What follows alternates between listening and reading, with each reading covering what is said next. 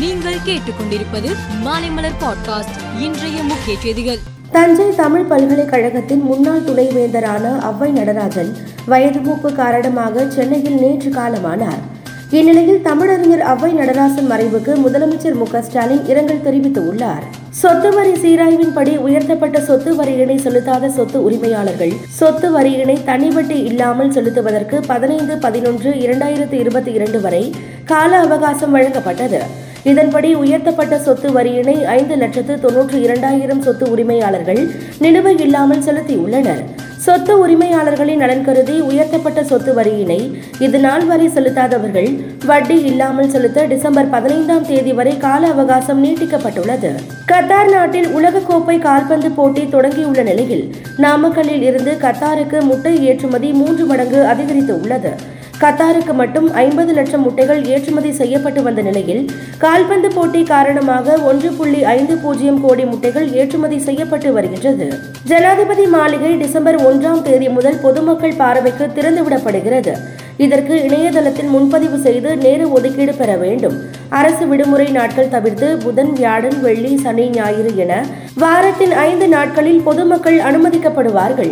ஒடிசா மாநிலம் ஜார்ஜ்பூர் பகுதியில் உள்ள கோரே ரயில் நிலையத்தில் நேற்று காலை ஆறு நாற்பத்தி நான்கு மணிக்கு சரக்கு ரயில் ஒன்று சென்றது.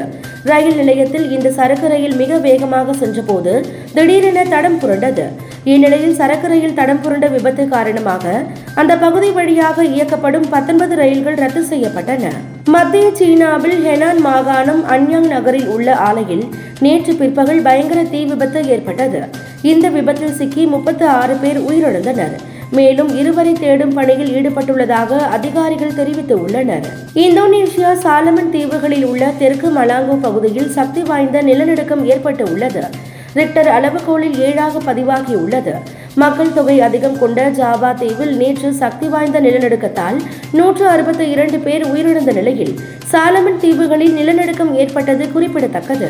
கத்தாரில் நடைபெற்று வரும் உலகக்கோப்பை கால்பந்து தொடரில் இரவு ஒன்பது முப்பது மணிக்கு நடைபெற்ற குரூப் பி பிரிவுக்கான லீக் ஆட்டத்தில் அமெரிக்கா வேல்ஸ் அணிகள் மோதின.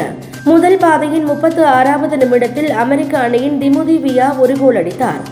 இதனால் முதல் பாதையில் அமெரிக்கா ஒன்றுக்கு பூஜ்ஜியம் என முன்னிலை வகித்தது. ஆட்டத்தின் இரண்டாவது பாதையில் எண்பத்தி இரண்டாவது நிமிடத்தில் கிடைத்த பெனால்டி வாய்ப்பை வேல்ஸ் வீரர் பாலே அபாரமாக கோலாக மாற்றினார்.